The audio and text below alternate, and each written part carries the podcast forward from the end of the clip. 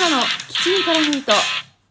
Hello, my listeners. This is Hanada speaking in 基地に絡む糸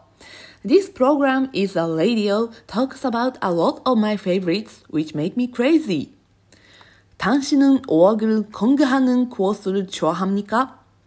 사야 브라주 바하사 잉글리스 코리아 단 인도네시아 改めてどうも推しを全力でごひいきする系の人花田です はい、今なんて言ったかって言いますとリスナーの皆さんこんにちは基地に絡む糸の花田ですこの番組は私のことを夢中にするたくさんの推しについて語るラジオです皆さんは語学を学ぶのは好きですか？私は英語、韓国語、インドネシア語を勉強しています。ということで、まあ、英語、韓国語、インドネシア語の3カ国語でお話をしました。私、大学はもう全く別の専門分野について学んでいたんですが、多分専門分野以上にハマって勉強をしていたのが語学でした。英語は子供の頃からね、あの英会話教室に通ったりしていたんですけど、大学で韓国語とインドネシア語に触れたことで、この、まあ、語学の楽しさ知ることになります。まあね、あくまでも一般教養レベルなので、2、3年ぐらいで基本的な文法や単語を勉強したという感じで、まあ、英語もね、今はそんなにあのバリバリに使っているわけではないので、あ3カ国語とも今でもなんとなく読み書きが理解できるかな、なんとなく喋れるかなぐらいのレベルは保っているぐらいのつもりです。で、今でも他の言語にすごく興味があって、今あの行きたい国の言葉を勉強して、その国の絵本を読みたいっていうね、あの野望がありまして、今スペイン語とフィンランド語を趣味として独学で楽しんでいます。小難しいと思われがちな語学ですが、大人になってから触れるからこそ楽しいと思える趣味に私にとってはなっています。というわけで今回は趣味としての語学をしていきたいと思います。まあ、私がね、言語を学びたいと思うきっかけ、いつも面白そうだからなんですよ。あの別に英語を極めて英語圏の国に移住したいと思ったことがあるわけでもなければ、あの、韓国人の友人とか恋人がいたわけでもないですし、インドネシアにね、もともと縁やゆかりがあったというわけでもありません。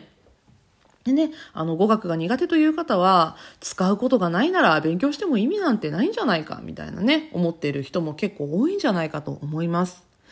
でも、語学を勉強する上で、その言語を使わなければいけないシチュエーション、例えばその国に行くだとか、その国の人と話さ話さなければいけないから勉強するとかね。そういうシチュエーションをガチガチに固めておく必要なんて私はないと思ってるんですね。というのも言葉って日常じゃないですか。今私もこうやってラジオの収録をしながら日本語を話しています。で、皆さん、リスナーの皆さんも基本的には日本人の方が聞いていらっしゃると思うので、まあ、母国語の日本語を日常的な会話のツールとして使っているはずですよね。で、あの、英語圏の方にとってはその会話のツールになるのが英語ですし、韓国人の方は韓国語、インドネシア人の方はインドネシア語みたいな感じで、その国の方の母国語としての言語を、まあ、えっと、普段のコミュニケーションツールとして使っているはずなんですよ。なので、まあ、その国の人と触れ合うためのツールとしての言語、そして、あの、その国のことを知るためのツールとしての言語としての、まあ、言葉というものに私は興味を持っています。だから、あの、なんか面白そうっていう興味本位のきっかけで、私はあの、いろんな言語にね、十分ハマることができました。で、そもそも日本人にとって英語ってあの、まあ、私たちぐらいの世代だったら中学生からですよねもう今は小学校今度3年生からですっけ勉強しなきゃいけなくなったのでもう義務教育の中に組み込まれている言語としての英語というものがあるかと思うんですが、まあ、この義務教育の中で学ばなければならない。そして、この義務教育の中で勉強をするということは、受験に使うものとしての英語。というものでね、あの、勉強を始めることが多いものになっているので、だからあの、勉強として捉えるから楽しめなかった。だから嫌いみたいなね、英語に対してネガティブなイメージを持った人多くないですか？あの、私はね、小さい頃からありがたいことにあの、親に勉強をさせてもらって、英語、英会話教室にね、通わせてもらっていたんですけれども、まあね、親が多分この英会話教室のセレクトが上手だったんですよ。あの、英会話教室っていうよりは、ちっちゃい時にあの遊んでいた例えばカルタだったりフルーツバスケットだったりそういうねあの一般的に日本人が遊んでいる遊びをやるにあたって使うツールが英語っていうようなあのだから英会話教室っていうよりも英語を使って遊ぼうみたいな場所に最初放り込まれたんですよ。なので、私にとって、その英語は一番最初遊びのツールだったんですね。なので、その英語に触れるハードルっていうのがすごく低かったんですよ。で、その環境の中で少しずつ英語に慣れていって英語を勉強するというふうに進んでいったので、まあ、ハードルが低い中で学習を始めたことで、その言語に対する意識っていうのが私はすごく変わったんじゃないかなと思っています。なので、まあ、英語のハードルが低かったことで他の言語への興味も持ちやすかったのかもしれないですね。で、そもそも韓国語とインドネシア語に関しても、すごい私、あの、勉強し始めた理由が軽いんですよ。あの、韓国語は、大学1年生の時に第2外国語として何か外国語を選択しなければならないってなった時に選んだものなんですけど、あの、当時ね、韓流ドラマがめちゃくちゃブームだったんですね。それと、まあ、K-POP も黎明期だったんです。流行り始めた頃だったんで、私あのね、今までもたくさん配信の中でお話ししてます通り、エンタメが好きなんですよ。で、あの、英語が、まあ、少しだけね、あの、得意意識を持っていたので、あの、高校生ぐらいまでの間に洋楽だったりとか、それとかあの洋画みたいなものを自分で翻訳して自分なりにこう意味を受け取るのがすごく好きだったんですね。なので韓国語に関してもそれをやってみたかったっていうのがもう韓国語を勉強したきっかけです。そしてインドネシア語に至ってはもっと軽くって、あの、大学2年生の時に、1個上の先輩が、そのインドネシア語を先に履修をしていて、あの、あの授業すごい面白いから取ってみたらいいよって言われて、で、自分も2年目取るから一緒にやんないって言って誘われたんですね。いや、先生がめちゃくちゃ面白いからって、授業もすごい面白いからって言われて、騙されたと思って一回ついてきなよって言われて最初一緒に行ったんですよ。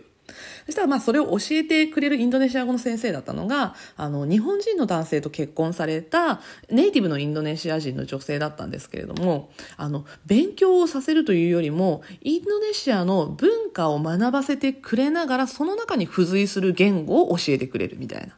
なので、授業中に、あの、学校のすぐ近くにある、あの、インドネシア料理の、まあ、食材とかが売ってあるマーケットがあったんですけど、まあ、そこに連れて行ってくれて、あの、授業で一回その、買い物をするためのフレーズを教えてくれて、そこで実際に買い物をさせられるとか、で、そこで買った食材を、えー、学校に持ち帰って、ね、あの、まあ、ちょっと調理をしたりとかしてね、あの、みんなでご飯を食べるみたいな。で、私、あの、東南ジアの料理大好きなんですよ。なので、本当にね、あの、言葉も勉強できるし、なんかそういう実地体験もできるし、しかも料理も食べられるっていうね、もうあの、一挙三得みたいな。感じのね、授業だったんで、もうそれが楽しくってインドネシア語もハマったんですよ。あそんな感じで、あの、本当にきっかけはどうあれ、いかに興味を持つかっていうのが、その言語をね、学ぶモチベーションになるっていうことを、私はね、もう本当にあの、自分の経験を持って実感してるので、いろんな人にその語学どうやって勉強したらいいって言われた時に、まず興味持たないと意味ないよっていうことをよく言います。で、語学を趣味にすると、まあ、どういういいことがあるかっていうところなんですけど、もう本当にね、あの、今も言ったんですけど、言葉に付随して文化や生活を知ることができます。なので、本当にこのインドネシア語の先生教えるの上手だったなって思うんですよね。あの、日本の常識は外国の非常識だし、外国の非常識は日本の非常識なわけですよ。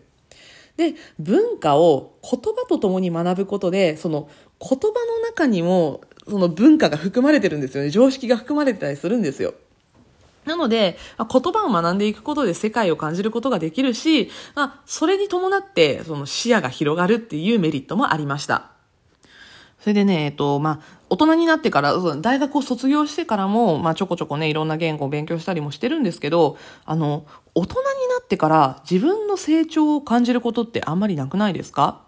私も、あの、まあ、仕事上ね、あの、社内試験だったりとか資格試験を受けなきゃいけない立場にあるので、まあ、そういう勉強は、まあ、一応するんですけど、それってもともと自分のベースにある知識があって、しかも会社の中で必要だっていうね、その必要性に駆られて勉強してるので、達成をしたっていう喜びはあったとしても、なんかね、あ頑張った自分成長したみたいな、なんかそういう気持ちってね、私の中では薄いんですよ。